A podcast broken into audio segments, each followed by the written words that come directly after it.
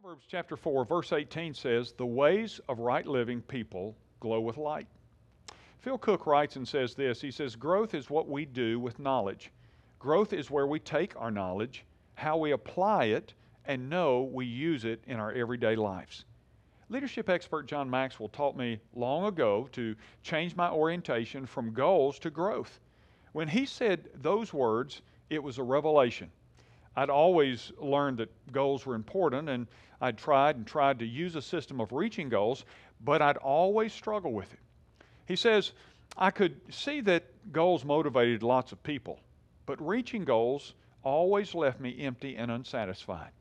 But when John showed me how to focus my attention on growth, everything suddenly fell into place.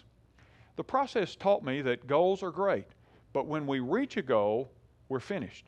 But with growth, it's ne- a never ending process, always learning, always moving forward, always achieving.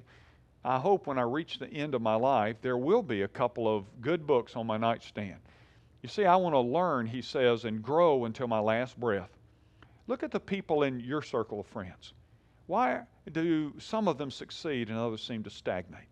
Why do some move to higher levels of achievement while others stay at the same place for years at a time? Many people blame the system, the company, or their boss. They blame society, they blame their upbringing, or even their past.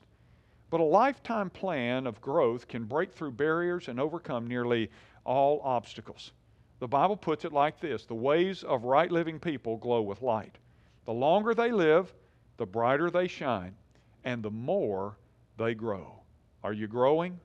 I'm Ray Jones, and that's another heart truth for your day.